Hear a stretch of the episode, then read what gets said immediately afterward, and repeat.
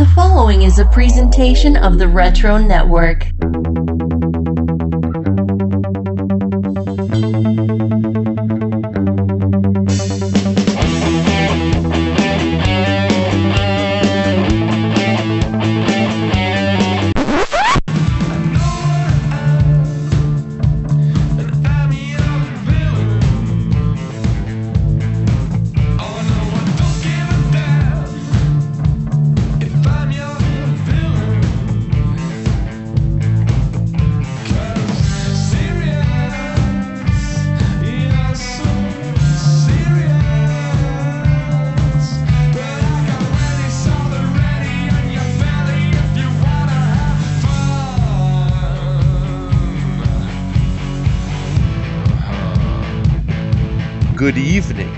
Greetings, geeks. Welcome to Wizards, the podcast guide to comics, bonus episode, The Dark Book.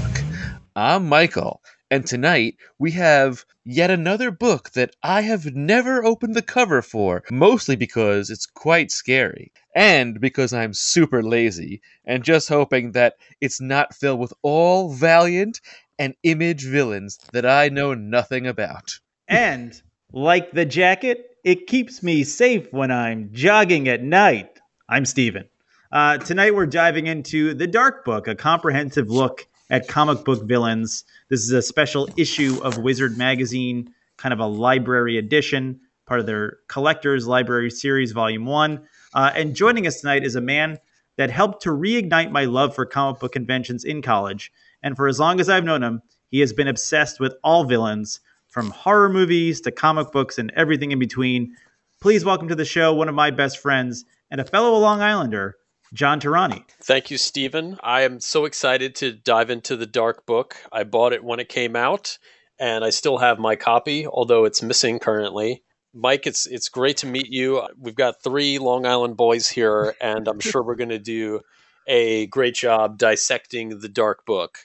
I'm looking forward to it. Honestly, if you had asked me if I had even known about this book, I didn't realize it existed.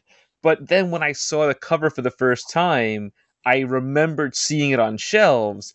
And as a kid at, you know, 11, 12 years old, because it was, you know, carnage on the cover, I was afraid. I'm like, I don't know if I want to get this book. It's a little scary. So, John, let me ask you normally when we have a guest on for the first time, we like to hear a little bit about them. So, can you give us your comic book origin story? I can, and I'm excited to do this because um, I listened to some of your other podcasts and I heard other guys' origin stories. It was really a nice trip down memory lane. So, I can tell you, I got my first comic book in 1987. My grandmother bought it for me at a candy store, and it's probably the only comic that I don't currently have that was given to me. I have other comics from when I was six, seven years old. I read it till it fell apart. I carried it with me everywhere.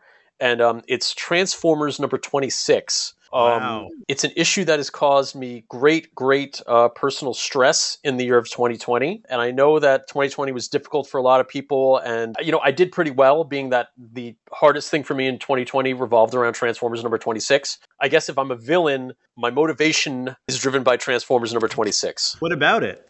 Yeah, what's so significant? I'm, I'm curious now. I Uh, find it'll come. book. It'll come back later. I will bookend my origin story with Transformers number twenty six. My first superhero comic, though, um, I got in December of nineteen ninety one, and it's Hearts of Darkness, which is the graphic novel with Punisher, Ghost Rider, and Wolverine crossing over, and it has beautiful John Romita Jr. cover art and the stories by Howard Mackie, who wrote most of Dan Ketch Ghost Rider run, which I just absolutely love. So after I got that in 91, I, we were off to the races. You know, I was doing Death of Superman, Punisher Warzone, Venom, Spawn. I was into certain Valiant titles, Nightfall, and the uh, the X big X crossover I was into was uh, Executioner's Song. Okay. And then uh, a, a milestone for me was in '93 when I went to my first big comic show at the Nassau Coliseum with Todd McFarlane as a guest. He was the big guest, and I bought comics specifically to bring there to have him sign. Needless to say, I, I was not even able to get close to McFarlane. Those books remain unsigned, but I did get a copy of Predator Race War which has beautiful Dave Dorman covers. The interiors are done by a guy named Jordan Raskin, who's good, but he's he's a storyboard artist now. He's out of comics now. So I got that signed by Raskin at the show. It is a great story. It's like a heavy story. It's set in a prison. It's not really for a 12 year old, but beautiful, beautiful covers, beautiful art, and a good story. And then in 94, I got out of comics. I well, no, I, I don't want to say I got out of comics, but I got into Magic the Gathering. Okay. And I was going to comic stores because everyone kind of switched over to Magic cards. That was their primary business. And it, it it's kind, was kind of the beginning of what I call the, the first Great Depression in comics, where everyone was into collectible card games and comics kind of were like a secondary thing. And during this time, I still bought comics and I was able to fill in huge runs of, of Punisher and Ghost Rider for really cheap. It, it was really a great time. And I, I got my first like kind of big comic, which was Giant Size Spider Man. I believe it's number three, which is the third appearance of the Punisher. I might be getting the number wrong. It might be Giant Size Spider Man number three. It's Spider Man's caught up in barbed wire on the cover. It's a beautiful cover. I think it's uh, Romita Senior art.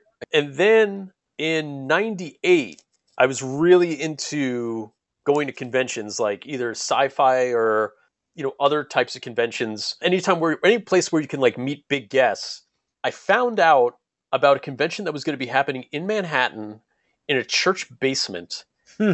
that kevin smith was going to be appearing at Interesting. now i was a kevin smith super fan at this time so all i cared about was going to this come hell or high water i was going to be at this convention with kevin smith so my friend who's still my friend to this day, Connor, went with me to this convention and we met Kevin Smith in a church basement. And at that time, they were teasing Marvel Knights because Kevin Smith Oh, was yes. there promoting his Daredevil, his Marvel Daredevil run with Quesada and Palmiotti.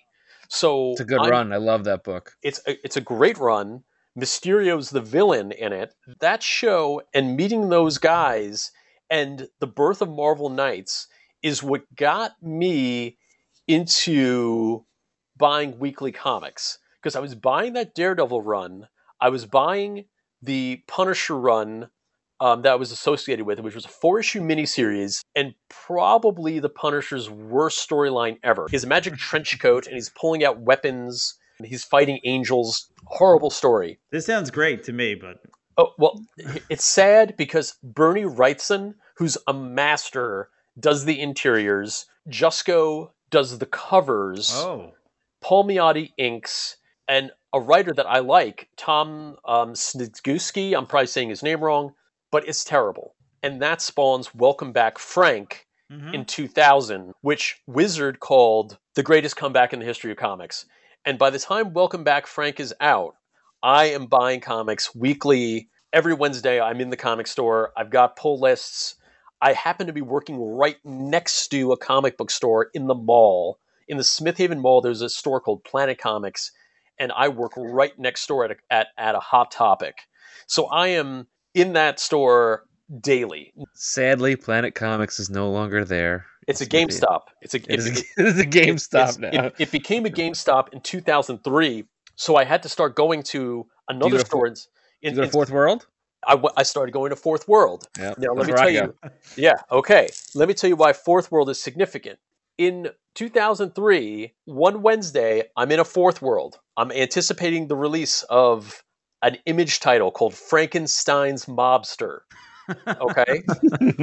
And with Frankenstein's Mobster, two other horror titles came out. A classic that everyone knows called Sword of Dracula. You know, it was like a mini series. It was supposed to get picked up for a movie or something. Mhm. And a little book called Walking Dead. Yeah. So I bought Frankenstein's Mobster, Sword of Dracula, And, and buy Walking Dead number Oh, you- one You did? Oh, really? on the Oh, day it came out. Wow. That's why Fourth World is always special to me. Yeah, I love Um, that place. That that's the place that got me back into comics for the most part. Really, like I still go to there all the time. I'm I'm friends with the owners, and they're they're good people over there. So, John, you and I met at Hofstra at 2001, and that's when you started like making us go to conventions with you. Yeah. Yeah, and that was kind of like my reintroduction to like comic book conventions. I'd been going, but you and I started going way more to like Chiller Theater, which is more of a horror, sci-fi memorabilia Yeah. convention, and then other similar things, and then comic book stores, uh, the Tri County Flea Market, where you were just like diving through the dollar bins and quarter bins Yeah. there. Yeah. And then I remember, and I've told this story about I used I worked at Midtown Comics for six weeks, maybe Right. Yeah, yeah, I remember that. in like early 2005, January of 2005, and I got like a crazy discount. I, I want to say it was 50%. Yeah, fifty percent off. Yeah, you, you were 50% doing off well there. comics. and and I, you know, I was working at Midtown, so I was not making a ton of money. But John, I was like, hey, let me know what you want, and I'll get it for you. And he was all like horror comics, and then you were just giving me, you know, whatever random comic you saw. It's like, yeah, that sounds fun. I'll pick that up. Yeah. And the, the amount of crap I got from like the nerdy staff at Midtown Comics, like, oh, you read this horror book? Oh, like I didn't want to say, oh, these are for my friend, but Jokes on them because uh, Walking Dead ended up being a cultural phenomenon that we're going to have with us for the rest of our lives. There'll be Walking Dead spin-offs long after we are actually dead. So it's kind of we have Robert Kirkman to thank for it. You know, an amazing thing. It's it's definitely part of my origin story. I, I'll tell you that. if you've been to New York Comic Con at all for the last, I'd Well- say, seven or eight years, every single badge every year is Walking Dead badges. The Mhm. the you know the headlining event at New York Comic Con is always It's always The Walking, Dead. Walking Dead. Yep. It's personally super annoying because I'm like, I went to New York Comic Con way, way back when it was like the first three or four years, and Yeah. the ba- each badge each year was different. Like I have one that's Green Lantern, one Yeah. that's a you know. Now it's just every year it's just wa- Walking Dead badges, and it's just like, come on! I I know that they're probably dumping so much money into New York Comic Con for that, but I'm just like, I want to see something else as like the headliner for that show. I just I just want to mention two things about New York Comic Con, and then I'll then I'll be done with my origin story. So I've gone to all of them except for one, which was the first one. And at 2013 New York Comic Con, I got that Predator Race War comic signed by Dave Dorman. So I got the interior artist in '93, and then I got the cover artist in 2013. Wow, so cool. it was a real nice 20 year of my journey. fandom yes of my journey in, in that in that issue at the uh, 2015 new york comic-con i bought my first really big big issue i finally got uh, first appearance of punisher spider-man 129 and basically when walking dead ended in uh, 2019 i retired officially from weekly comics i am i am done with weekly comics I only at this point I'm only collecting original artwork and uh, high end pieces. After getting that 129, I was like, this is what I want. I want I want high end books. I want one of a kind items. I want screen use props. Comics are great. They're cool, but they take up too much space. I, I still read comics. You know, I do digital stuff. I do graphic novels. Uh, my Amazon wish list has got tons of graphic novels, but I can't bring myself to go out every Wednesday buy stuff. Some of it's good, some of it sucks. R- right now, it's it's I wanna I, I want stuff with like a a, a, a wow factor in, in my collection. But John, I gotta know. You didn't tell us. How did the Transformers book come to oh, play? Oh, yes. Oh, oh, this this thing. Oh my god. Oh, it, it it it hurts. It hurts me to talk about. Okay, so March of last year, I've been following this auction, a prop store auction. So it's all movie props, but they have the cover to Transformers 26 in the auction. And I'm like, comic guys don't follow this site. They're not going to bid on this. But there's this COVID thing that's happening. I don't know if I'm going to lose my job. I don't know if I should should I bid on it? Should I not bid on it? Let me just watch the auction. Okay, no one bids on it. All right. So maybe I'll I'll reach out to the to I'll reach I'll keep in the back of my mind. I'll reach out to the prop store. Maybe they'll tell me who the consigner is and maybe I can buy it later. Time passes. I think about it occasionally, whatever. I'm truly blessed and thankful. Kept my job all through COVID. Not that COVID's over, but I kept my job all through 2020. And in the fall, lo and behold, another comic art only auction on the site Comic Link has Transformers 26. Someone is is offering it. It's it's up for auction. It's including a a certificate of authenticity from the prop store. So someone beat me to the prop store, got it from the prop store, and is now selling it in the Comic Link auction. Oh wow. I know it's going to go for way more than what it would have gone for on the prop store. So this guy, who's smarter and faster than me, got it at that probably a very cheap amount of money and is flipping it. Fine, I'll deal with it. I talk to guys who do, do these high end things all the time, and they tell me all the time, I buy stuff that I sold. I sold it and I buy it back for more than what I. So I'm like, okay, well, that's where I am now. I'm I'm in this incredibly situation, having to spend way more than I should on this thing, but it's you know it's the story with my grandmother whatever. I gotta have it. It's not even that good of a cover. It's it's a it's a Herb it's a Herb Trimpe cover. You know the guy who did Wolf. You know the Hulk 181. So whatever. That's the only reason why anyone would want it is because it's a Herb Trimpe cover. And the way Comic Link does their auctions, it's the same as eBay, where it's a timed auction. It doesn't have an Mhm. auctioneer, and I hate those. I hate those because it's it's if your if your internet messes up, if something one little thing, whatever, if if the person with the highest bid at the when time runs out gets it, it doesn't matter if I'm willing to spend ten thousand dollars more. Okay, I might be willing to spend ten thousand dollars more, and the consigner could make extra money, but that's it doesn't matter. It's it's Right. about who has the bid and when the time runs out, which I hate. I I like it. It's like all right, you want it, I want it. We'll, we'll see who wants it more. You know that that's that's what I like. I like auctions with auctioneers. Anyway, that's not where we are. I have to I have to deal with the stress of the timed auction. So I'm there. It's going for a, a- good amount of money, but not out of my means. So I put a bid in, which I think no one is going to touch, and it says you're the current high bidder. I'm like, oh, okay, I got it, good. And then the page refreshes, and it says, sorry, you lost. I almost threw this laptop across the room. I was beside myself. I was shaking. I could feel a physical change in my body. How did this happen? How could this possibly have happened? At the time that the auction expired, it told me I was the high bidder. How is it that now, after the auction has ended, somehow someone has beat me by a hundred dollars? A hundred dollars. Well, sorry to bring that up. Yeah. So now I'm going to go to Comic Con or I'm going to be at some comic art show and there's going to be some asshole a person just bought it to flip it and I'm going to have to spend even more money than I would have if I just bought it back in March of a year ago when I saw it at the prop store auction. Wow, that is quite a story. Holy cow. Yeah. So you have something over your shoulder that I'm pretty impressed by. You have a Bowen design devil dinosaur. I was, That's what's impressing you? That's what's impressing you over my shoulder? Not this original Gene Colan cover from Tomb of Dracula? Holy shit! That you're impressed by the Bowen statue and not this published Marvel cover? we like Devil Dinosaur here. What? I love devil dinosaur and I love Bowen designs. Ugh, Well, I do too, but for come on, it's a it's an original Gene Colan piece. Well, speaking of original covers here, John, the cover for this Dark Book is from Nelson DeCastro. It's a Yes. painted image of Carnage.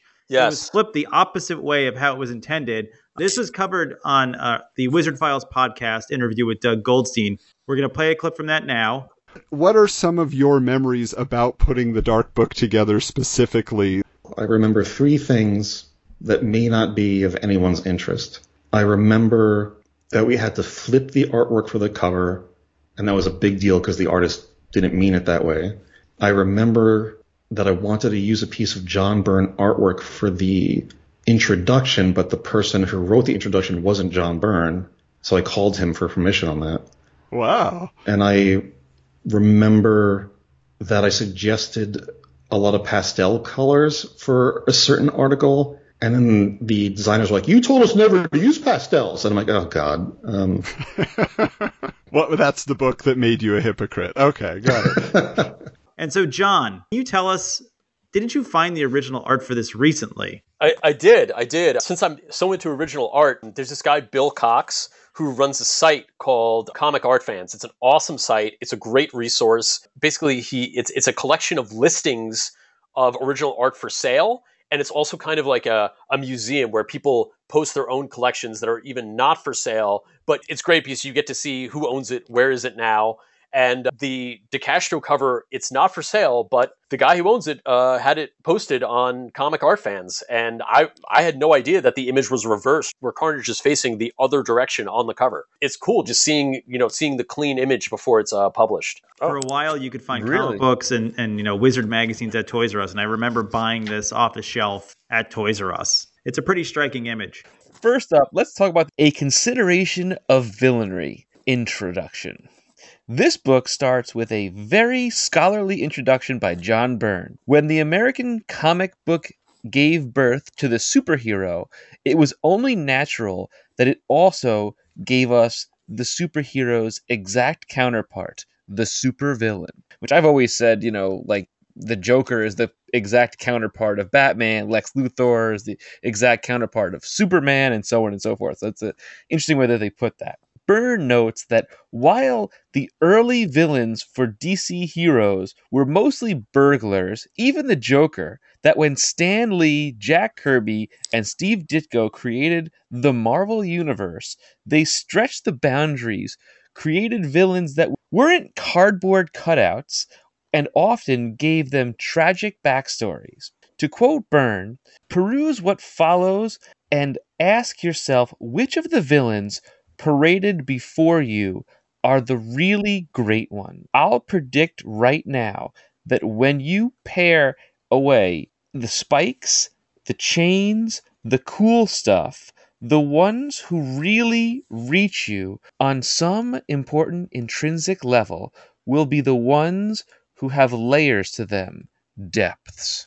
Really crapping on the '90s uh, style there. Yeah, it really is. the, the, the dumping on the spikes is pretty funny, actually. yeah, yeah. yeah. So this book came with a large poster that listed the top 100 villains of all time up until this point, and we're just going to read through the top 10. Number 10 is Baron Zemo. Number nine is Bane. Number eight is Ax, a computer wizard that was an X-O Manowar villain in Valiant. That was my note because I didn't think anyone would know who Ax was. They I had no idea who Ax think he was. was uh, a member of don't. Demolition. Number 7 is Apocalypse. Number six is Annihilus. Number five is Angela, now in the Marvel Universe. Number 4 is The Violator. Number three is Master Darque, who was a Shadow Man villain. wow. John, who do you have for number 2 there? Magneto. And number one is the Joker. I find it very interesting to note Darkseid is not on this list. Thanos is not on this list. Galactus is not on this list. There's a lot of major, major villains that are not even on this list. Doctor got- In- Doom. It's got Zemo uh, ahead of Red Skull. Yeah, right. True, Yeah. yeah. Ax, who you know essentially is probably what a, a four-year-old character at this point, maybe. No Lex Luthor, no Catwoman. Yeah.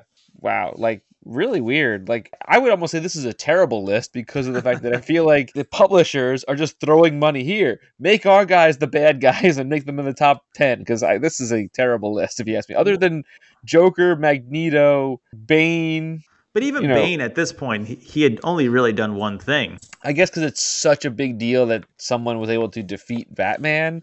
But again, Doomsday is not on this list. That's a, that's a really good point. I, Yeah. I would I would definitely put Doomsday before Bane. I would think Yeah. so too.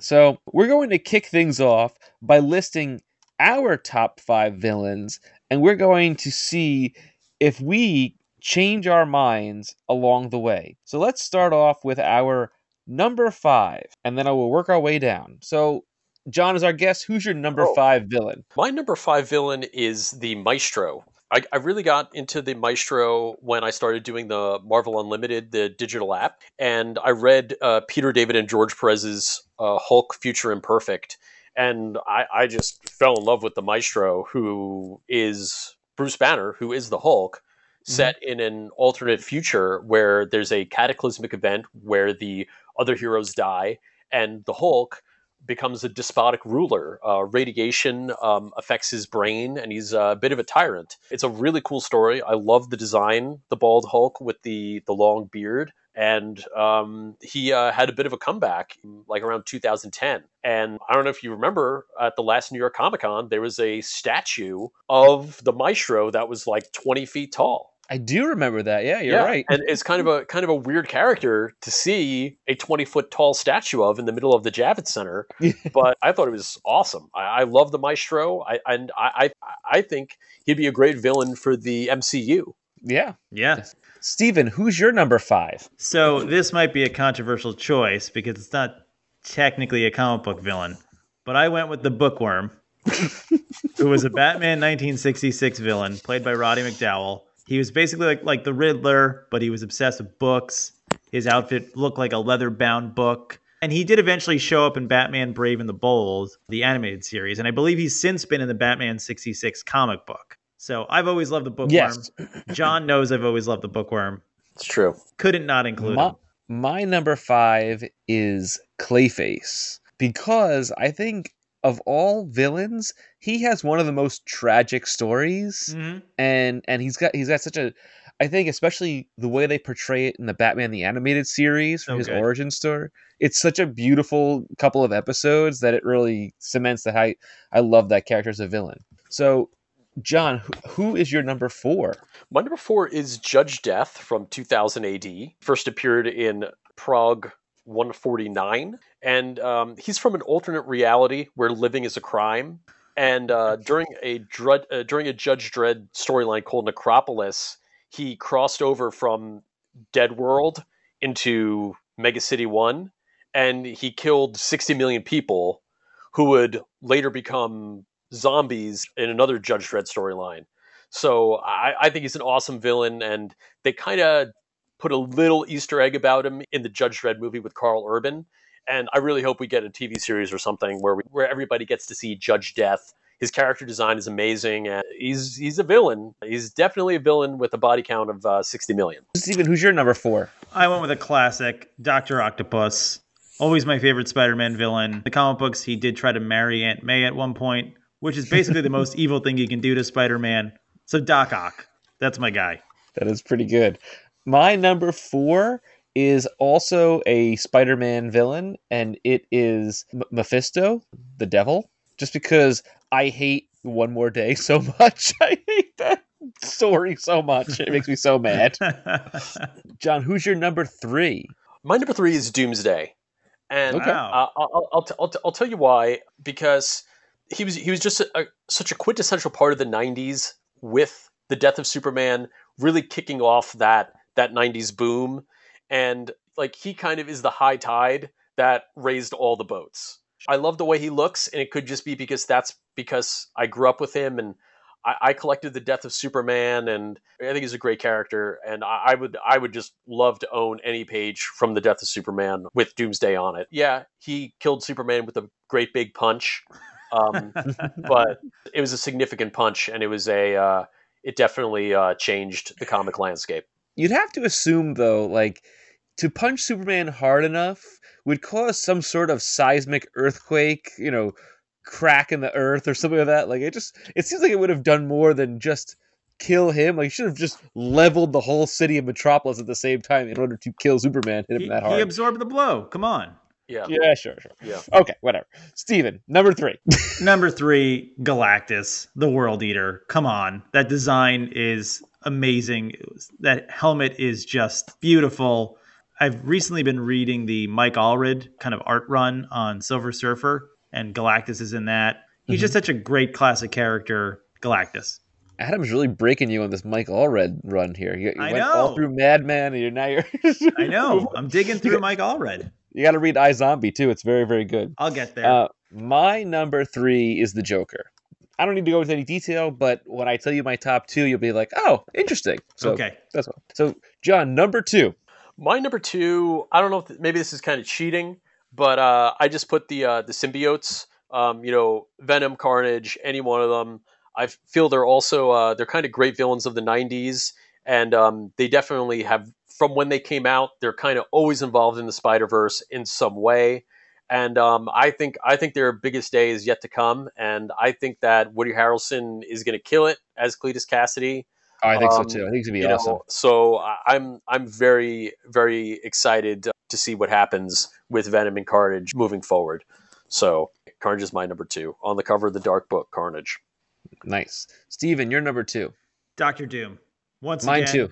I'm gonna I'm gonna just Okay. mine was yeah same. Probably, be, be, you know, definitely because of the Roger Corman movie that we watched together. Yes, that's got to be the reason. So yeah, I mean, there's not much more you can say about Doctor Doom. Just the quintessential Silver Age Kirby and Stan Lee villain. Okay, John, you're number one. Steve knows. I know Everyone who very knows me knows. It's the Joker. Always been my favorite. I love the Joker. I root for the Joker, and I, I'll, I'll tell you the reason why I think the Joker is so great is because he came out when what, what was the first appearance of the Joker? What is it? Uh, Batman number number one. one, 1940. Batman number one, 1940. Okay, so now in 2021, he's still the biggest villain. He's had, you know, in the past two years, how many movies are like we we got the Joaquin Joker, and then now we're getting the Leto Joker, and then we're gonna have another Joker, in, and then spinning off of the Joker, you have Harley Quinn. So the Joker is always being reinvented. Perfect villain for every era, and you know, like he continues to top himself. I- feel like I, I love him more as time goes on. Did you read uh, the Geoff Johns uh, Three Jokers book yet? No, no, it's, it's on my Amazon wish list. No one bought Oh, it for me. No one bought it, it. for me. It's Just on my list. If, It's if some generous person is listening to this and wants to go to my Amazon wish list and buy it for me, Buy I the would hardcover. Appreciate that. yeah, Get I'm, this man the hardcover. It's a good book, and they're already talking about a sequel. The Joker is an interesting character because, like you said, they can reinvent him. There's so many different versions of the Joker, but they all work in their own way. Uh, so, Steven, who's your number one? Similar to the Joker, it's a Batman villain. It's the Riddler. Obviously, I grew up loving Batman 66. Frank Gorshin's portrayal just was incredible. But then what really solidified it for me was when I was a kid, my brother and I picked up picked up a comic book called Secret Origin Special Number 1, which told the origin of Riddler, Two-Face and Penguin. And you kind of see a little bit more of the Riddler's tragic backstory. And yeah, I've always just rel related to him. I love him.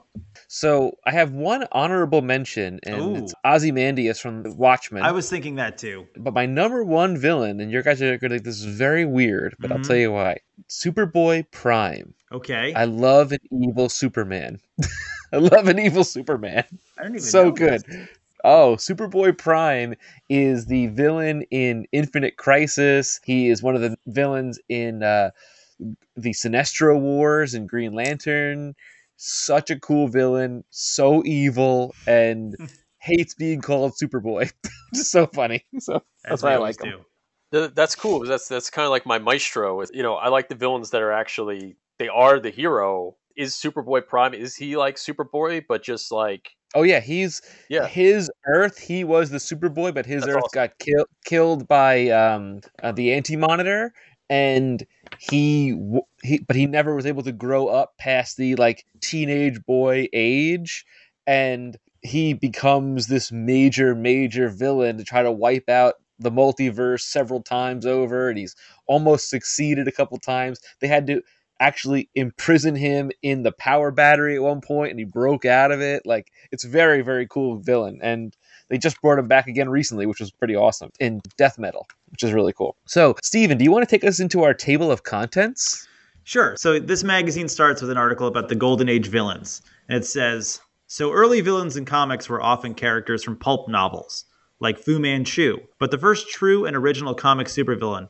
was not Lex Luthor, but Ultra Humanite, who became Superman's first recurring nemesis in Action Comics number 38. Like Lex Luthor, he was a bald supervillain intent on world domination. This trope continued with other bald mad scientists like Batman villains Dr. Death and Hugo Strange. But a new class of criminal emerged in the spring of 1940, and wait till you get a load of him. John, In Batman number one, Bob Kane and Jerry Robinson brought together the best elements of pulp, comics, and movies to create their true comic villain in the Joker. The Joker combined the horrifying visuals of the best Dick Tracy villains, the methods of the Mad Pulp magazine scientist, and the and the flair for the dramatic of movie gangsters, and he set the standard for every villain who followed him. so what are your. Uh, we've talked about the Joker in our previous section, but in general, Michael, you're a huge Batman fan. John, you're a huge Joker fan. What do you like about these two characters together? Why are they such a perfect yin and yang for each other? Well if you break them down to their bare minimum thing the joker is chaos incarnate and batman wants to have some sort of control or order or sustain normalcy and and so on and so forth. And this wild card essentially is just totally uncontrollable and nobody can reel him in. And I think that when you look at Batman and he looks at the Joker, he sees a reflection of himself that he could have been. That's the thing that I, I didn't really think about until the 89 Batman came out, where you realize, well, wait a minute, like Batman's crazy too. What I like about the Joker is that he is not motivated by revenge, he's not motivated by money. There's nothing about him where the hero can say, oh, well, he really wants this or he's motivated by this, so we could use that against him. That to me is what makes the Joker so good of a character in that there's a certain amount of predictability when it comes to certain villains where you know okay well he his primary concern is this. He's motivated by this. So how do we use that against him? That does not exist with the joker. He's motivated by what he finds funny Yeah. Did either of you guys read Batman R.I.P.? It's a Grant Morrison book. Batman doesn't exactly die. It's a long story, but whatever. One of the biggest things in that, and this has been a, a case in a lot of different Batman and Joker stories, is the Joker does not care who Batman really is. He just loves the idea of torturing Batman, and I and I find that so interesting that he just he loves this myth of who Batman could be and how he can drive this person crazy and by knowing his real identity will, will ruin that magic for him Well, and just on a purely visual level, you know, those characters are so opposite each other, especially in the 89 Batman. You've got this stark black suit Batman against this colorful, weird clown. do you guys think batman killed him in the killing joke or is it just that they at the end of it no i never thought that until people brought it up and i don't like that people think that i don't think he did either i, I don't think he did either yeah No, I And, got I uh, got it as them sharing a laugh for the first time. That's why I love Killing Joke so much. I went to the Fathom events and saw the animated Killing Joke in the theater. I know a lot of people don't like that movie. I kind of liked it. Like, I have no problem with it. 1940 also saw the debut of a few other villains that would go on to become legend. Catwoman was also debuted in Batman number one. She was portrayed as a stewardess who got amnesia after a plane crash, and her vague recollections of her father's pet shop, full of cats, served as the inspiration for her to start a life of crime.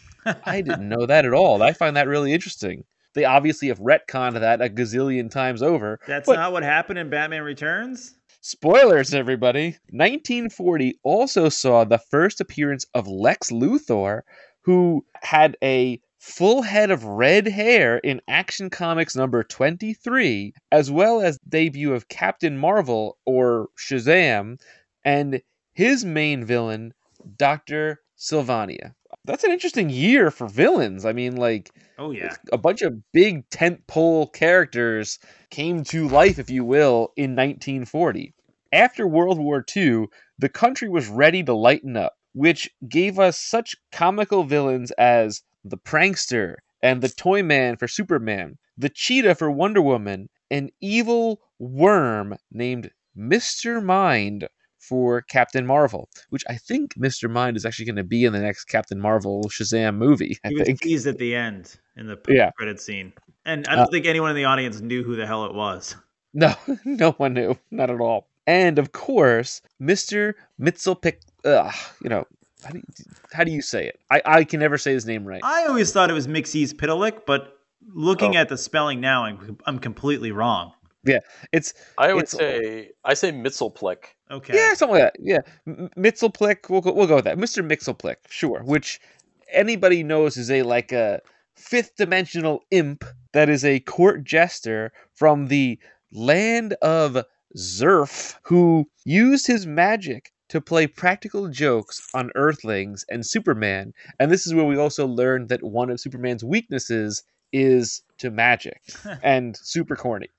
But as the 1940s came to an end, superhero comics were being eclipsed in popularity by crime and horror comics. After a decade of popularity, most of the Golden Age heroes fell prey to the changing tastes of the public, and the villains fell with them.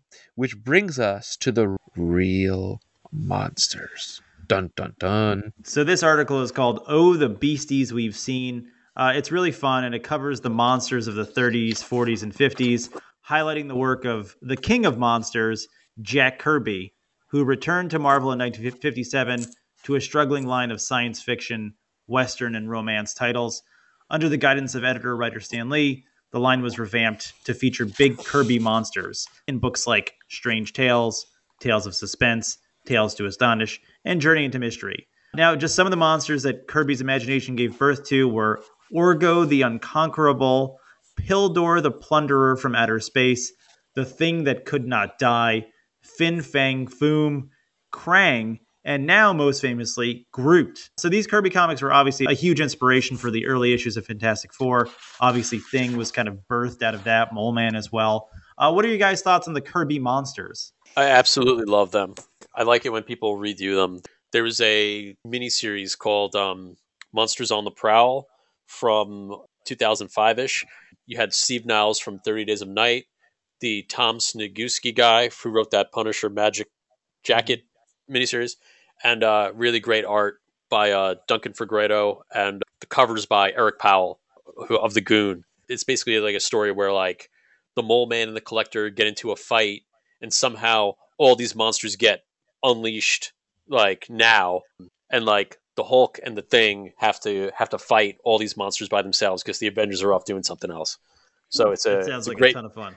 yeah, it's an awesome sounds like a lot of fun. It's an awesome fun. miniseries. It's an awesome miniseries. They're, they're, they it's it's republished in a, a beautiful hardcover uh, that also has some of the other like classic stories in it. Just seek it out. It's good, great stuff. this is the funny thing that you think about you know there are so many marvel villains that the mcu can bring to life in cinema that they could make movies forever and still have Huh? new villains popping up all the time i forgot that groot was originally considered a monster or you know a- Mhm. a- a- something a jack kirby monster essentially i forgot all about that which is pretty interesting these are really cool villains i'd love to see them played more in modern comics. They don't come up very often anymore, which is kind of a shame, but it'd be interesting to see them resurge. And of course, this gave birth to the 1970s Marvel Monster Rebirth with books like Tomb of Dracula, Ghost Rider, Werewolf by Night, and Blade. John, I know you love those books. I'm gonna I'm gonna make a prediction right now. I'm gonna say the next major MCU villain to watch is Dracula. He's supposed to be in the new Doctor Strange. He's going to be in Blade. I think the new Thanos is Dracula. That's just that's this is my prediction. I don't know if it's going to come true, but uh, we already know he's supposed to be in like two movies. So Now, here's the funny thing about that. If Universal owns the monster, like the Universal monsters, can they use Dracula in the MCU? He's public domain. They can't use the Lugosi design, right. but they can use any other design they come up with. Okay. The Marvel the Marvel Dracula is sometimes referred to as the Gene Colan Dracula. Like Gene Colan, there's a very distinct look to the Marvel Dracula with the mustache. You know, I don't know if they're going to do that in the Doctor Strange movie or in Blade, whatever. I don't. I have no. I have no idea what they're going to come up with, but I, I think he's gonna. I think he's gonna be big. Well, they're obviously leaning into the whole magic and mysticism with Agatha Harkness and WandaVision. And it seems like Doctor Doom will also be a huge villain in this next phase of Marvel, and they're going to lean into his magic and mysticism and sorcery and all that kind of stuff. So, yeah, that could be really cool. Also, Werewolf by Night would be a great movie or series. That'd be so cool to see them do that. So, yeah, so speaking of, of this, we're going to move into the next section Villains of the Silver Age. So, here's my question Do you guys know who is considered the first official villain of the Silver Age? Uh, if you had to guess, just venture a guess. I think it's a Flash villain, isn't it? Very good. Because the Flash is the is the essentially the the spark that creates the the, the Silver Age.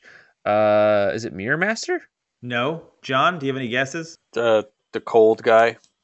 Captain Cold? No. It is the it's Turtle Man. Turtle Oh. Man is the Boo! Silver Age villain. So he was the nemesis that the Flash first faced in Showcase number four in October of 1956. Okay, this is what they say in here. The Turtle Man has the most useless gimmick of all time. He moves extraordinarily slowly.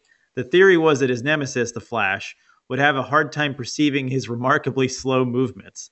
The gimmick didn't work any better pr- in practice than it sounds in theory. So, you know, as we were saying, the mid 50s were uh, one of the low points in the history of superhero comics. Uh, after their circulation was diminished by horror, romance, and crime comics, superheroes suffered further indignities at the hands of psychiatrist Fredric Wertham's book, Seduction of the Innocent. Wertham linked childhood consumption of comics with juvenile delinquency, and his book led to the creation of the Comics Code Authority, which in turn led to the shutdown of EC Comics. Publishers decided that they had to move away from the monsters and, and crime and go back to superheroes. Those were a safe bet. I actually used some of this book now, thinking about it. In eighth grade, I did a report on the golden age of comic books for an American history project. And the Dark Book was a large part of my bibliography. Really? That. Yeah, I talk Wow. a lot about Fredric Wertham and the uh, Comics Code Authority. So after the Comics Code Authority, the new villains started to reflect the times. For instance, the Superman villain Titano was an extremely intelligent chimpanzee who was launched into space as part of an experiment. uh, other DC villains birthed during the Silver Age were Brainiac, the Parasite, Metallo, and two escapees from the Phantom Zone, General Zod and Jax Ur. Carmen Infantino brought to life some of the absolute best villains of the Silver Age for the Flash. Heavies like Gorilla Grodd, Captain Cold, the Weather Wizard, and Reverse Flash. So, Hmm. of course, what brand do you think owned the Silver Age? I mean, it's got to be Marvel, I guess, because of Spider Man, John, do you think Marvel or DC has the better Silver Age villains? Well, I, I think you explained it with the turtle, so it obviously would have to be Marvel. It was Marvel, according to Wizard. Uh, when it came to villains, they focused a level of character development which pre- previously only superheroes had enjoyed. Uh, obviously, Fantastic Four villains like the Mole Man, the Puppet Master, and Doctor Doom, who had tragic backstories. Uh, but the article dives deep into the rogues gallery of Spider Man, shining a light on the many villains who receive their powers as a result of tragic and often, often empowering accidents, such as the Green Goblin, Electro, Sandman, Doctor Octopus, the Molten Man, and the Lizard. Uh, so yeah, so this is a question as old as time. Comic book geeks have argued this forever. Let's give a definitive answer here. Who has the better rogues gallery, Batman or Spider Man? Batman. Obviously, I have to say Batman. I have to say Batman because the Joker. I would I- I- also say Batman. I mean, even in the like the the Sinister Six, really only three of them are that big of a deal for Spider-Man. But there's so many deep rooted villains in in Batman lore that you could just rifle off ten names off the top of your head without even you know thinking about it. Well, I'll say this. Let's let's look at this argument. So you had Batman the movie, which had Joker, Batman Returns, which had Penguin and Catwoman, Batman Forever, which had Riddler and Two Face, and then Batman and Robin, Mister Freeze and Poison Ivy. Are those great villains for a movie? Well, Mister Freeze is a. I mean, if you look, you know that Heart of Ice story and you know animated series, Mister Freeze is a great villain. Exactly. you know? Yes. Yes. I Okay. agree with that. Okay, fair I enough. mean, I, I look at it like this, you know, look at the Spider-Man movies. You start strong with Green Goblin, then you go to Doctor Octopus, which I still think Spider-Man 2 is probably the best superhero movie ever made Mhm. because Doctor Octopus is so good in that movie. But then you go to the third movie, you have Venom, but really badly done. But then you have the poorly done. Sandman. You know, like the Sandman's not that big of a villain. Like who nobody really cares about that character. And then, you know, you go to the uh, Amazing Spider-Man 1, they've got the Lizard and they don't do that great. No, and the Lizard is an well. interesting villain. Then Amazing Spider-Man 2, they have Electro, which Electro's a cool villain and they don't do it great in that movie, but it's fine. It's passable. But then they do that horrible Harry Osborn goblin esque thing. You know, I, I don't know. I think if you looked, if you laid out a, a deck of cards with pictures of villains, the, the Batman villains would win out. Honestly, Absolutely, because I say at this point, the only ones that I see as being relevant eh, for Spider-Man, and I could be wrong, are the the symbiotes. Like, like that's what people want to see. People want to see Venom and Carnage. There's no there's no kid sitting at home saying, "I really hope they do the Vulture again." like there's no one saying that. Everyone who's a fan of Spider-Man, that's what they want to see. They want to see a Maximum Carnage like trilogy of movies. All the other ones are secondary, and and those guys have been around for what, like 30 years now. Yeah, You know, close to it. yeah, exactly. So that's why they're my number two. I, I was actually very surprised at how well Mysterio played in the new Spider-Man movie, Far From Home. Oh, I, I, think, I thought that was pretty good. I thought Jake Gyllenhaal was really good doing the Mysterio. I didn't love some of the angles they took with the story, but as a villain and the way they, they like did the effects and everything was pretty cool. I really enjoyed that. I also a think lot. Spidey has some really cool villains that don't get a lot of play uh, in movies. Like, you know, well, now they're doing a Morbius the Living Vampire movie, which is a really cool horror villain. Jack o' Lantern, The Swarm, other cool horror villains. So there are some deep cut villains. There's a lot to Yeah. play with there in Spider Man. They both have a great rogues gallery. I think so. I think so. We'll settle at that. So the next segment says the Masters of Comics reveal the secrets behind the Masters of Evil. How to create a supervillain. This is a very in-depth article with some great names in the comic industry. From the Silver Age, we have Jack Kirby, Joe Kubert, Stan Lee. From the modern age, we have Peter David, John Hartz, Dan Jurgens, Bob Layton, and Kevin Van Hook. And just for good measure, we have noted science fiction writer Harlan Ellison. What did he write? Now, Harlan Ellison wrote like a ton of short story books. He most notably wrote the, the most famous episode of Star Trek, City on the Edge of Forever, which was then rewritten completely. He wrote Hulk for a while. Harlan Ellison? Oh, okay. I didn't okay. realize that. Right. He also wrote the episode of Outer Limits, which he claimed James Cameron ripped off for Terminator, and then he sued them and made a lot of money off of that. Really? Interesting. So you start with influences. For Jack Kirby and Peter David, that was the movies. For Joe Kubert, it's traveling to museums in Paris and Rome. Meanwhile, Kevin Van Hook and John Hart credit the comics they grew up reading. Like Jack Kirby and Stan Lee's work for Fan 4, Spider Man and Hulk, Frank Frazetta and Fr- Frank Miller and John Byrne worked at Marvel and DC. Uh, so next, you move on to motivation. Stan Lee lays it out. We tried to show A, why they were the way they were, and B, specifically what they were trying to do and why they were trying to do it. Makes sense. Yeah. We move on to Honor, where Stan Lee and Jack Kirby talk about their creations, Doctor Doom and Magneto. According to Stan Lee, Magneto definitely didn't think of himself as a villain, which I would think so. I think, you know, he's. I, I also think that Lex Luthor, a lot of times, doesn't think he's a villain either. You know, he's sort of like. He sees his version of what is good or what is right, so to speak. All he wanted to do was pave the way for the mutants to rule. So next, appearances. According to Kirby, villains have to be as spectacular as heroes. Dan Jurgens chimes in to say that villains should stand out. If we have a book that has a bunch of really skinny villains, a unique look becomes a fat guy, a kingpin type of character. The way that Vincent D'Onofrio does him in Daredevil, oh my god. Yeah. I I, th- I think he's another villain to watch. I think, Yeah. I think he's going to be another uh, big player coming up. Yeah. Well, if you guys want So- to revise your top five list at the end of this episode, think about it. Kingpin may go on there just for just for the hell of it. Yeah. Opponents. According to Stan Lee, we would often tailor villains to fit in with the heroes. However, when you get a really good villain, they can work across different books. Once again, he references Doctor Doom as being this kind of villain. Next up, history. Should a villain have a fully developed backstory when they're, when they're introduced, or should it be a mystery? We've obviously seen this come into play numerous times. Green Goblin's identity was a mystery at first. Joker debuted in 1940, but his origin wasn't revealed until 1951. But they've also retconned that a million times that his origin is always sort of like a mystery in a lot of cases That's true too. here and there. I'm just saying what uh, Wizard said in this magazine. Yeah, yeah, yeah. Wizard says says a lot of things.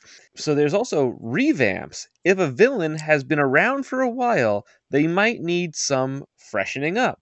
We get a funny quote from Harlan Ellison where he refers to the modern age of comics as the adamantium error and says everybody is real heavy steel razored and armed to the teeth. Even Daredevil's got spikes on him nowadays in the 90s. Finally, we get mistakes. For Stan Lee, it's making a shallow villain with no real humanity. He mentions that once on a time crunch, he created the villain Diablo and says Diablo was the one character I felt I had totally and completely failed. Wow. Well, speaking of a villain that he failed at, here's a villain that he succeeded at. There's a one page article interview with Stan Lee and Jack Kirby on the creation of Doctor Doom. So, Jack Kirby describes Doctor Doom as a perfectionist who encased his entire face in a mask of steel because he had a small scar on his chin. Lee says, I had to get somebody really great for the Fantastic Four to fight. You can't let them fight a jaywalker or a litter bug. It occurred to me that a guy who was the king of his own country would start out very powerful. So here's the part that I found the most amusing. Stan Lee says, What I loved about Doom was he would come to New York and he would commit a crime and they couldn't arrest him because he had diplomatic immunity. very few villains can't be arrested because they are the kings of sovereign nations. That's a fair That's point. it. True. Good point. So the next article Is that really in issues? Is that like in can like I don't remember ever I guess I guess it was if if said it, Stan Lee yeah. said it was, yeah. I guess so. The next article says The Carnage Catalog, a survey of villainous gizmos, gimmicks, gadgets, and gear. A fun little article where we dive into the hardware, the weapons, the secret layers, and even the mechanical appendages of villains, like Doctor Doom's mechanical arms, the Scorpion's tail, and Stiltman's stilts, because everybody knows about Stiltman, right? Oh yeah. He's he's a Um, good Daredevil villain, despite what they say in this issue. Okay. They're weapons of unknowable power, like the cosmic cube and Mandarin's rings. Hats and helmets, like the Mad Hatter's hats and Mysterio's fishbowl. Finally, we dive into their super villain modes of transportation. What would you guys choose from this list? The Trickster's air shoes, the Brainiac's brain ship, the Goblin gliders, MODOK's ho- hover chair, or or the Killer Moth's mothmobile. John, what do you got? I love MODOK, so I'm gonna go with that chair. I and do I- like MODOK. too. and and you know what else? I could I could you know do my work in that chair. I feel like it would be really great. I feel like I could walk the dog I just got in that chair. So I'm going with MODOK's chair. I, I put that in the outline, John, knowing you would pick MODOK's chair. I just knew it. I would go with the Killer Moth's Mothmobile just because it's basically the Batmobile with a moth on it. I love Brainiac's brain ship just because of the all the bottled cities inside of it. I find that really cool. I don't know It's why. Cool. it's, It's single cool. occupancy, according to this article. Oh, really? Okay. So it would just be you alone with a bunch of little miniature cities. I guess. So ne- the next article we have is the villains of the modern age, and by modern age we mean 1994, folks, because that's the year we're in. Villains of the modern age seems to have an incidental interest in committing crime. Sure, there are still robberies, murders, and other atrocities being perpetrated by today's comic book villain, but the real goal in the 90s is the accumulation of power. On the Marvel side, we have Venom and his hatred for Spider Man that borders on insanity. Of course, Venom paved the way for our cover baddie and one of the most memorable villains of the 90s, Carnage. While Eddie was in prison, the alien created an offspring which eventually merged with Brock's cellmate, convicted serial killer Cletus Kasady. And as John mentioned earlier, who will be soon played by Woody Harrelson. And it's kind of funny because I'm rewatching Cheers on Hulu, and to see that Woody Harrelson and now today's Woody Harrelson is just it cracks me up all the time. The combination became known as Carnage because Kasady is even more deranged than Brock and will kill for no reason at all. What do you guys think about Carnage? I love Carnage. I, I mean, I, Venom's cool. Venom has a cool look, but then you know, you take a serial killer and you give him the same powers. To me, that that that is truly a recipe for villainy. And like I said, it's we've had him around for 30 years. He's not going anywhere. He's just as popular. He's more popular now. He's getting his own books. He's a one of the top villains still. I agree. I feel like he was such a big deal when he came out. You know, every kid in middle school was talking about this badass version of Venom who was a serial killer and kind of telling the origin story. His design is better than Venom's, in my opinion. It's just Yeah. so much cooler and it's the swirling red and black. I think he's kind of one of the definitive villains of the 90s, in my opinion. The 90s comics became like that kind of extreme, more for adults. Do you guys think that when they created Carnage, they kind of tried to make a Spider Man equivalent to having his own Joker? Because Carnage is very chaotic. He is a psychopath, just like the Joker. He's a serial killer, which is similar to the Joker. You know, I wonder if there was some sort of like somewhere deep down there, like, you know, we could make a supercharged version of the Joker for Spider Man. I think it was more to use a wrestling analogy. You had the Undertaker. The Undertaker was cool. He's a good bad guy, but people like him so much you had to make him a good guy. So now that the Undertaker is a good guy, we need to bring in the red and black bad guy version for him to fight, which was That's a good analogy, actually. You can in was Kane. Kane. So, wow. so basically, Venom became too cool and people liked him so much. Todd McFarlane art. I think that Marvel said make Venom kind of a good guy, and we need a a badder Venom, so a serial killer with those powers. John, you seriously Fair took point. the words right out of my mouth. I was going to use the wrestling analogy where basically Venom was starting to, to become too popular with the crowd. Yeah, yeah. He's becoming a face, and so they needed a, a heel to fight the face Venom. So, yeah, that's I, I completely agree. He was just kind of created to make a Venom esque villain for Venom. It did work, that's for sure. And that video game, Me- how cool was that video game? I love it. Still got mine. Red Maximum cartridge. baby. Carnage. Oh, really? I? Love that. Yeah. For Red cartridge. Genesis? For Genesis. wow, I haven't played that game in a long time. good game. Long, long time. Meanwhile, over at DC, Superman did battle with a new class of villain, such as Lex Luthor 2, the Eradicator, Cyborg Superman, and Doomsday. Batman took on Bane, perhaps the only Batman villain of note to be introduced in the modern times. Over at Valiant, you've got Master Darque, a 200 year old villain whose necromantic abilities are powered by death energy, as well as the other man who can alter his appearance, kind of like Darkman, if you ask me, and the shape of his body at will. Uh, one At- quick aside here. John was Darkman once for Halloween, and Michael Yeah, but not hates Dark- Darkman. I hate Darkman so much. I hate it. You hate the Sam Raimi Darkman? Oh yeah, I hate Darkman. Really? I hate it so much. I hate it. It made me so mad that movie. You were disgusted by Darkman. I was disgusted by Darkman.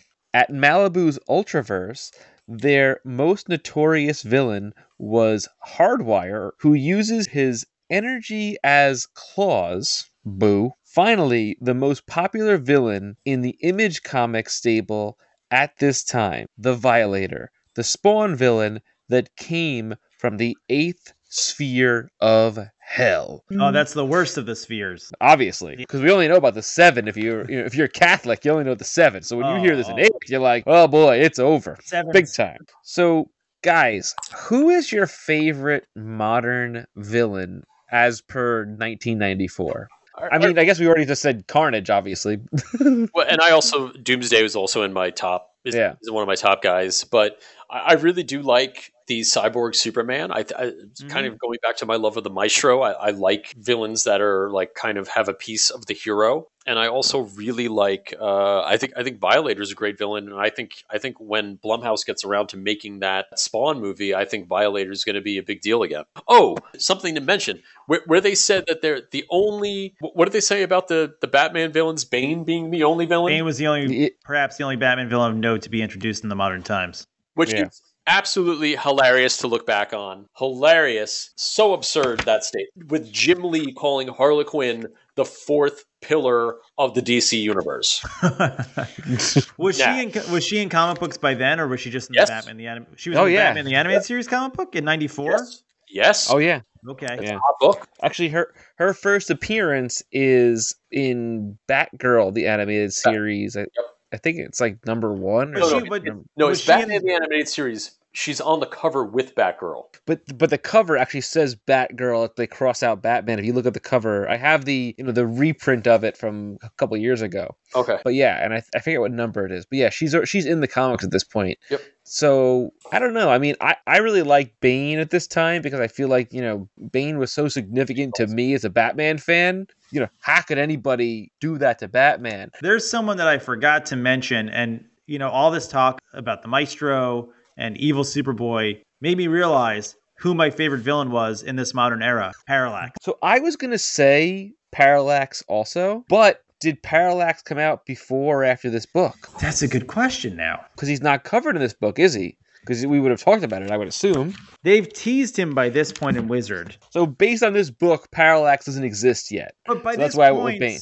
by this point, Hal Jordan had gone crazy I guess so, yeah. and had killed multiple Green Lanterns. yeah. So speaking of modern villains, the next article is called "The Creators Speak Up About Modern Villains." So we get a joint interview with with Dan Jurgens and Peter David. Jurgens talks about the difficulty of adapting classic Superman villains for these times, and one of his solutions was, "I want to take Toyman and make him psychotic." Because Superman has no psychotic villains. So he turned Toyman into a child killer. And believe it or not, they got a lot of negative responses. Jurgens admits that it may have been too manipulative and pushed things in a direction that we did not want to go. Did you guys read Toyman as a psychotic child killer? Do you remember this at all?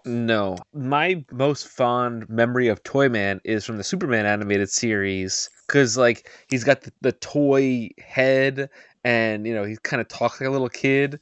And I love those episodes of the Superman animated series. But in the comics, I just thought of him as, like, just a, a crazy, obsessed toy maker. So he was played by Sherman Hemsley in Lois and Clark. I just looked it up. I thought it was Bronson Pinchot. It was Sherman Hemsley, which is just as weird. It is pretty weird. Yeah, I don't remember that either, and it sounds weird and crazy. So, speaking of pushing things, Peter David points out that he's the guy that turned the Spider Man 2099 version of the Vulture into a cannibal. I don't remember that either. Do you remember that? Nope.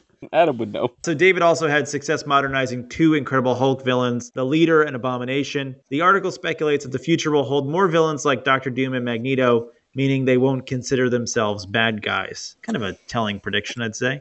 So, another article in this uh, dark book is villains who have seen the light, bad guys who have done good, and good guys who have done bad.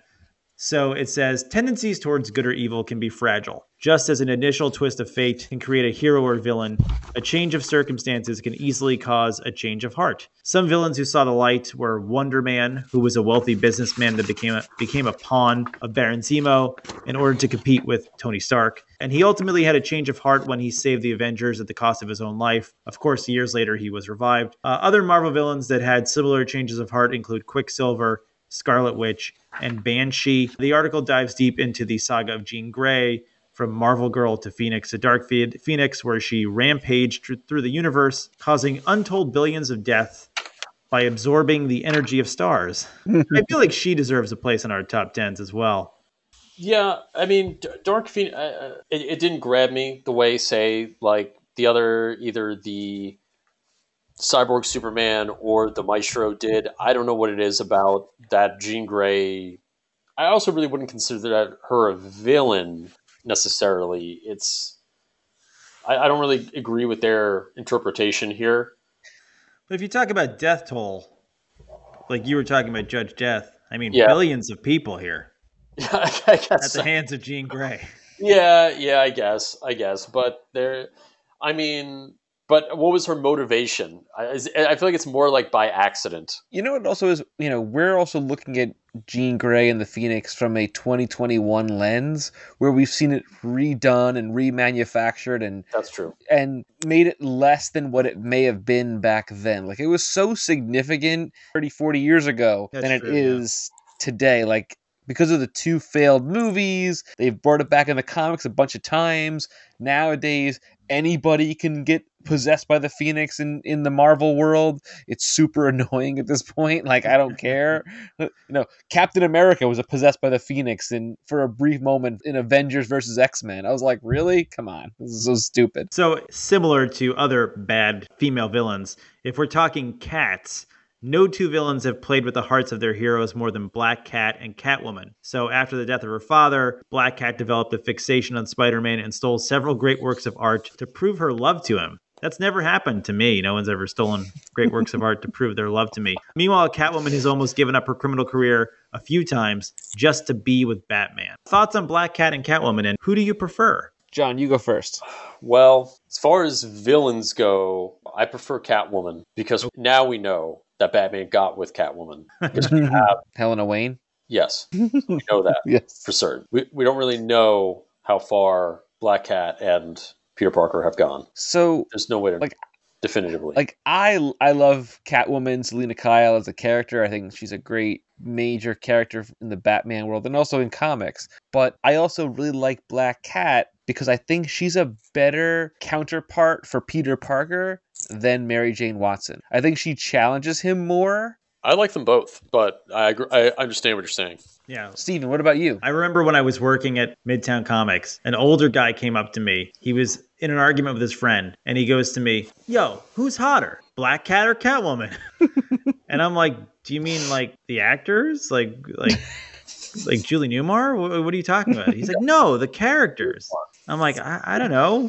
Conversations you have in comic book stores. And he got really mad at me. I think I, I think I said Black Cat, and he got mad at me, and then stormed off. As comic nerds would do. What do you mean? You're crazy. And th- I'm This guy was like in his 50s. I mean, you'd think he found other things to be upset about, but no, this is the biggest issue in his life. Uh, I would say Catwoman, just based on my love of the Batman comics, the Batman TV show. And at this point, uh, Jo Duffy was writing Catwoman. It was that purple suit run, Yeah. And I, mm-hmm. I love that run. So I would say Catwoman.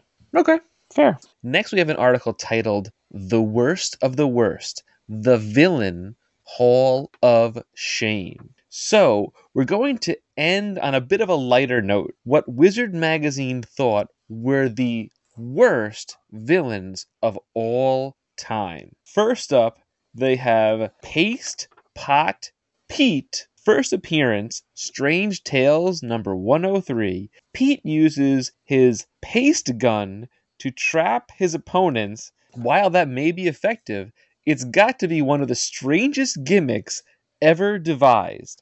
At least he realized pretty early on that he had a pretty dumb name and started calling himself the Trapster. Wow, that's pretty bad. John, what do you have next on the list? Well, the next is uh, an app that my uh, girlfriend is on. It's called uh, Beard Hunter. and Beard Hunter first appeared in Doom Patrol number 45. The Beard Hunter has a grudge against men with beards because he couldn't grow one of his own. So he fought a lonely war against facial hair, killing bearded men and shaving off their whiskers to wear on his belt as trophies. He's the Buffalo Bill of comics.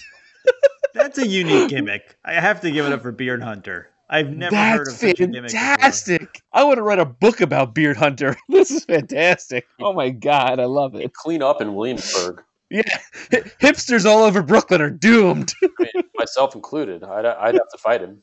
you would. I'm oh looking my at a picture god. of him now. He's a blonde guy with a red suit with a skull on the on the chest with a long beard hanging down. He does have a beard of belts. And yeah, he was on Doom Patrol. He was a no, recurring belt of- character uh, on Doom Patrol. Belt of beards. I just want to get more into Beard Hunter because this is so weird. Born, It's so fascinating. born with a hormone deficiency that prevented him from growing a beard, the young man known as Ernest Franklin grew resentful of beards. As we said, yeah. So a hormone deficiency. Okay. He has zero Alopecia? powers. How are we going to use his hormone deficiency against him to catch him? I'll be the That's bait. so weird. I'll, I'll lure him out with my beard. So the next villain on this list is kind of a shocker. It's Mysterio. It says first appearance. It's not the shocker. That's true. It's not the shocker. It's Mysterio. First appearance, Amazing Spider-Man number 13. It says mysterious abilities. He can create illusions and hypnotize others are actually kind of cool, but that fishbowl headgear looks so darn ridiculous that, that it's impossible to take him seriously. Thoughts on Mysterio? So I, I liked Mysterio. I liked him in the animated series. I like him in the comics. Like I said, I liked him in this home movie. I have no problem with Mysterio. I don't care either way. He had that Daredevil Kevin Smith story, and um, That's right. I like the fishbowl. Yeah, I do too. I It's an iconic looks cool, design. so it's one of the best designs for a Spider-Man villain. So the next one, whew, here we go. Kangaroo. First appearance, Amazing Spider Man number 81. A native of Australia, the kangaroo got his great leaping ability when he lived in kangaroo country, eating what they ate and going where they went. As Batroc has learned, there's only so much a guy can do by jumping around. This is a villain for Spider-Man Kangaroo. he was eating kangaroo and became a super villain. Oh my god. I think Stan Lee has said numerous times that he would just go through these nature books and look at animal names. He's just And that's how he reading came up with a lot National of- Geographic and he's like, kangaroo, there we go. Exactly. Eventually, he came up to the kangaroo. It didn't stick, but Doctor Octopus stuck. Other animal villains stuck. The rhino. So I just like that the kangaroo wasn't considered a failure by Stan Lee. I guess, yeah. You know, Diablo was a failure. Kangaroo, kangaroo's a okay. That was a win. he kind of looks like Thundarr the Barbarian. If I had to I describe don't know him. who that I don't know who that is either. John, you know who Thundarr What? the Barbarian Of course is. I know. Yes, God, of course. He's like He-Man, Yeah. but like the Okay. John, who's next on our list here? Next on our list is Angar the Screamer. First appeared in Daredevil 101. Angar uses his screams to produce visual hallucinations. As Daredevil once said, he's like a living LSD factory. Okay, interesting. I mean, I guess with, with with you know with Daredevil having heightened hearing senses, I guess that could not the worst villain you could think of for for a Daredevil villain. The next one we have is Captain Cadaver. First appearance, Elementals number six. Captain Cadaver possesses most of the usual vampiric abilities, but he was only three feet tall and could not assume a fully human form. He was also in the habit of wearing a fanged smiley face on his chest. Who is his and like who is his, you know, counterpart or I don't know this villain at all. Is it is it bad that I feel like this sounds like a like creator owned Dark Horse character? Like I, I feel like this would like play now. Like if, if this was like a you know like if like Steve Niles was writing this and like Eric Powell was drawing it, I feel like this would be like a hot book. Am, am I, am I crazy? You're not wrong. It probably would be something that would pop up a lot right now, I Yeah. would think. Just uh, looking it up, Captain Cadaver has a weakness toward fire. Also, running water can apparently kill him. so Yeah, that's no, that's that's Hammer inspired. That's like the Christopher Lee Hammer Dracula. You can destroy him with running water. That's that's Okay. a that's a Hammer reference. all right. Wow. So there you go. Okay. So lastly, That's we weird. have so lastly we have a supervillain team called the Death Throws. First appearance, Captain America 317. The Death Throws are a group of criminals who use the deadly art of juggling to commit crime. Uh, juggling bowling pins just doesn't work against the Avengers. So The deadly art of juggling. a, a whole team of bad villains. Are, are, they, are they the Marvel answer to the Royal Flush Gang, I guess? I guess so. I have to say, I really respect the amount of work Wizard had to do to compile that list of terrible Pre villains. internet. pre-internet and you know as a kid i thought this was so funny so amusing to read this list i feel like paste pot pete becomes a running joke in in like the pages of wizard. Cbiq i think uses paste pot pete a lot. So it's just one of those running gags that started in the I- dark book. I just had this funny vision of like some intern in Wizard's office sitting in front of like a Compaq Presario loading up AOL and just having the dial up sound trying to search for some sort of history of bad villains to get this article written. That's my brain just went. I don't know Well, why. where would you even go back then there was no place to go that would have There was a no book. of, I- of villains you'd have to go I into the archives or just have someone some nerd that knew everything about 60s Yeah. and 70s comics. So, as we kind of bring this to a close, earlier on in the episode, we talked about our top five villains. Do you guys have any changes to your list? I definitely want to personally throw Kingpin in as like as number six or alternating with whoever I had for number five, because I forgot like how much of a big deal Kingpin was, especially in this time with the Spider Man animated series. He's such a big player in that, but I can't really think about who I would take out in place of I mean, I can see why Kingpin went through the fall of Kingpin at this time. It's like Daredevil mm-hmm. 297, 298, 299, 300. That storyline's the fall of Kingpin. So Kingpin really isn't active in the comics at this time. So I understand why they didn't put him in there. However, I would definitely, like Dracula, I would say he's one of the Marvel villains to watch because D'Onofrio is kind of one of the best things to come out of the Netflix Marvel universe. So I completely see why they want to bring him into the movies. So I, I think we've, we've got big things coming for Mr. Fisk. He, I wouldn't put him in my top five. Okay. I wish I could swap out Parallax for Doc Ock. There's some controversy about when he came into play. I would say maybe Dark Phoenix would be my number four instead of Really? Doc Ock. I really like Dark Phoenix. Really like Dark and not like evil Reed Richards when he comes up and he's like psychotic, you know, That's cool. world ending. No, no, no Reed's got to be good. Uh, let me ask you one question before we go. We've talked about our favorites. Who are the best villains of all time? I would say for DC and for Marvel. Not favorites, the greatest. Joker, Okay. Lex Luthor, Doctor Octopus, Doctor Doom. I guess you could say Thanos now. Yeah, you, you have to say Thanos now. Yeah, Yeah. Um, A lot's changed since 1994. Thanos. Yes. yeah. You have to say Thanos. Are you going to say Red Skull? I don't know. Red Skull. I, I I like Red Skull as a character, but I feel like he feels dated. He's of a different time and a different era. I don't know if he translates as well anymore. I, I thought I thought he was good during that during that run where they killed Cap. During that that Oh yeah, he, that is interesting. that was cool. That is, that is pretty cool. I- I- what do you got? I would agree. DC, definitely Joker. You know, there's no rival to the Joker. Marvel, I would say Doctor Doom. Maybe Galactus, just because he's a force of nature, this elemental being. You don't see that a lot in comics. His motivation is just survival. There's no personal stake in it. So, kind of interesting. You'd have to assume though, Galactus would have eaten a lot of planets by now. Like, how many planets does it have to to sustain to sustain that guy? He's got to have a lot of planets. He needs planets. Give the guy a break.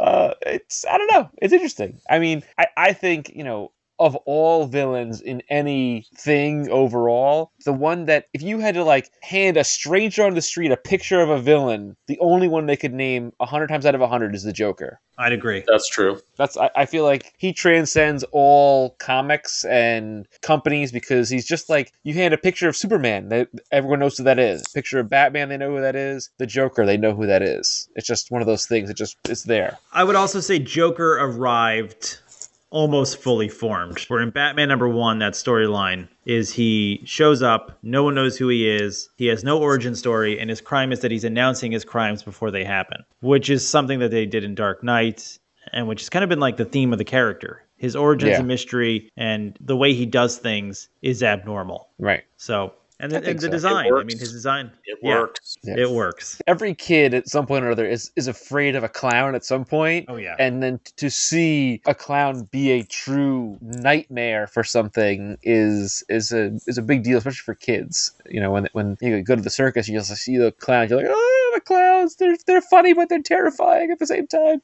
Ah. Anyway, so that really you know wrapped us up for this entire issue. There was a lot to cover but it was kind of interesting. It was kind of a fun deviation from what we normally do on the episodes which i really enjoyed. John thank you so much for hanging out with us this, This evening. awesome. Thank you. do Thank you you have for having me. any, anything you want to promote or shout out like your social media or what have you Yeah, I'm on all the social medias, just at John Tarani. I'm the only John Tarani in the United States, so that's I pretty cool hope we get to do Dark Book number two. I'm game. I'm totally game for that. I'm also I've enjoyed checking out your collection and, and your devil dinosaur statue, which I'm still like blown. My head's bl- exploded from that, which is pretty wild. Well, Um, you can never come over because you'll die if you see the other things. If my devil dinosaur blew your mind, then I, I have stuff that will kill you. Okay. Also, just scare him. Michael's very squeamish about horror villains and blood. very squeamish You about can't, you horror. come in this room then. This is the this is the, my horror office. One of my best friends, he has this life-size predator head in his office. And when he bought it, he like had me help him like carry it up to his office and set it up. Yeah. And I'm like holding the predator face like right in front of me, and I'm like, oh my god, this is horrible. had nightmares for like a week.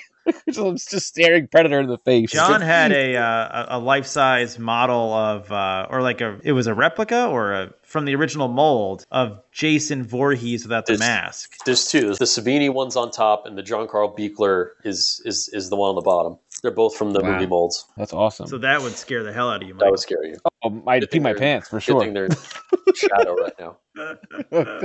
Good, I'm glad. This was a lot of fun, guys. I really had a good time chatting and you know talking for for legit two hours about villains, which is pretty cool. Like I, I really had a great time having this conversation.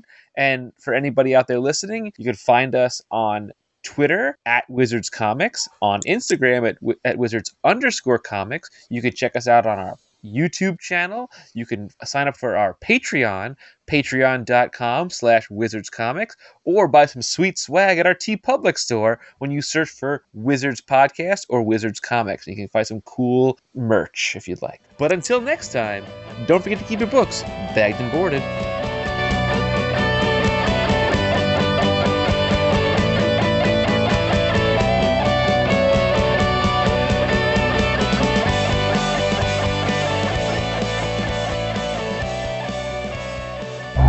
This has been a presentation of the Retro Network.